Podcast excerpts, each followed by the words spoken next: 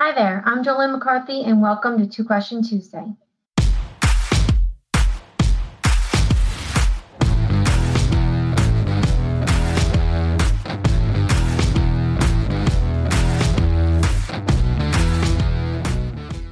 Each week, Two Question Tuesday answers randomly picked questions submitted by our clients. Answering today's questions, we have with us Phil D'Angelo, Managing Director of Focus Wealth Management, and Mike Pisani, Director of Financial Planning. Good morning, gentlemen. Good morning, Jolynn. How are you? Good, thank you. Okay, our first question, Mike. This is from Zach in New York. Stocks appear increasingly volatile heading into November. What is your election season investment strategy? Uh, don't make political decisions. uh, don't let political decisions impact your investment uh, outlook. So, I, I, mean, it's it's a number of things that are taking uh, or, or, causing this period of volatility. The first and foremost, it's September. So, if anybody has been an investor for any prolonged period of time, you should know that the months of September and October generally come with volatility. It's just a normal thing that you should be aware of.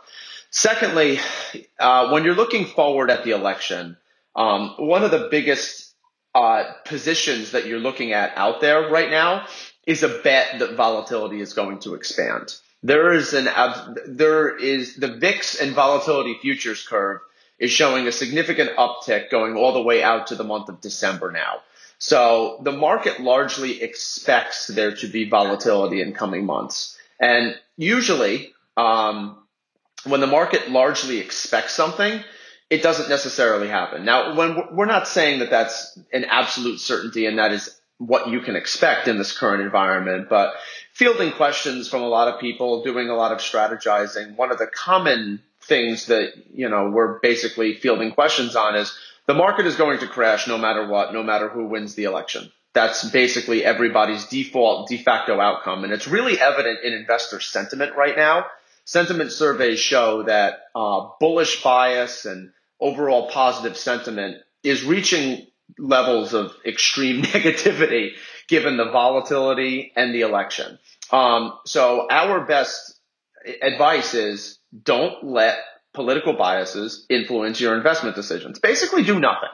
If you have a problem with the level of volatility in your portfolios, pull it back a little bit, throw a little bit more in fixed income to mitigate a lot of volatility. But it, this has been a normal trend ever since March. Uh, markets have been running with elevated volatility. And if you look at the correlation between 2020 and previous investment cycles, so far, with the exception of a really large dip in the month of March, um, it's been pretty normal in terms of the looking back in different time periods. Actually, the market's highly correlated to two years, 1980 and 2009, based on the path that the market's taken, which are actually the beginnings of really long-term bull markets. So don't let investment or political decisions influence your investment biases in any particular certain way. Just basically try to ignore it and stay the course with everything. You might have to make tweaks and small changes, but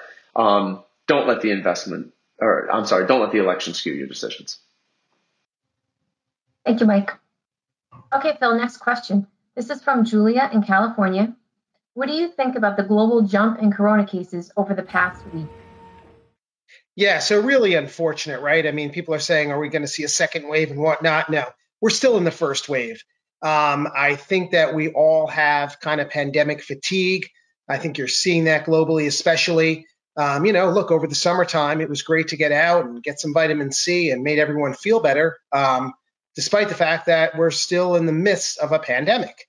Um, you know, U.S. has crossed 200,000 deaths now. Uh, Europe, obviously, cases have gone up rapidly. Uh, Asia, the numbers in Asia are really, really dramatic rise upwards. Um, but I guess to, keeping an eye on the death rates and hospitalizations, which we've incrementally, the run rate has been better at those as we learn how to kind of fight this and what's working and what's not.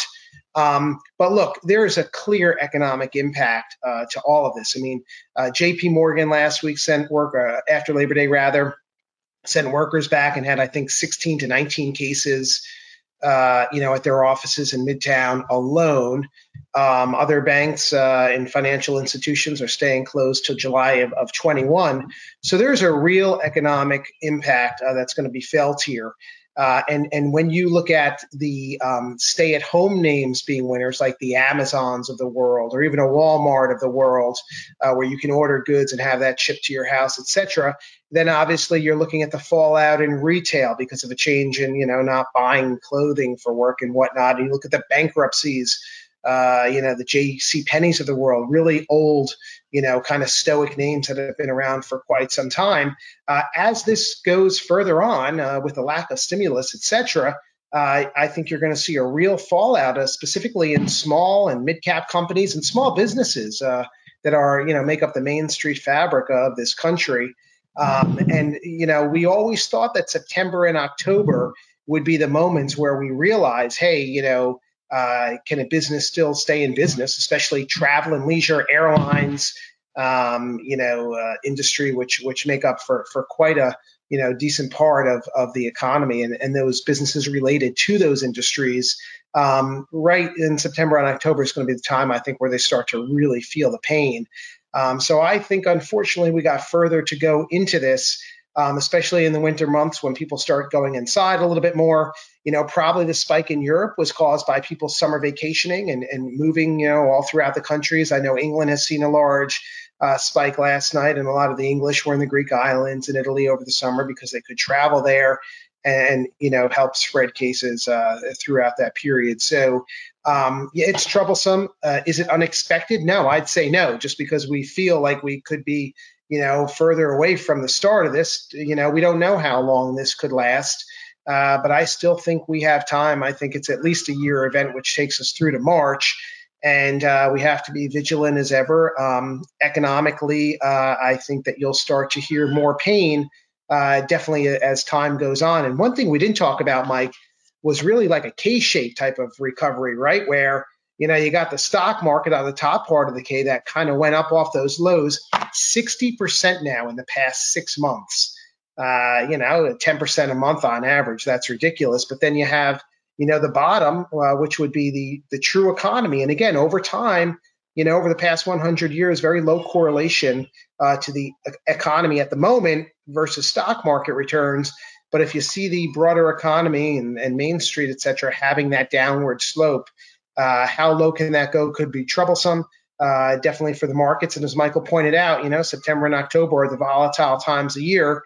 Um, anyway, so uh, yeah, we'll we're keeping an eye on the situation. It is troublesome, and like our investment strategy, and like we've been telling our clients, uh, is that uh, we're not through this or nearly through it yet and uh, we're remaining uh, ever vigilant on our clients' behalf and making sure that your assets are properly allocated uh, for your goals and take into account elections and pandemics uh, and any geopolitical uncertainties uh, that can be thrown at us. So these are long-term plans and, and long-term goals that we're managing towards.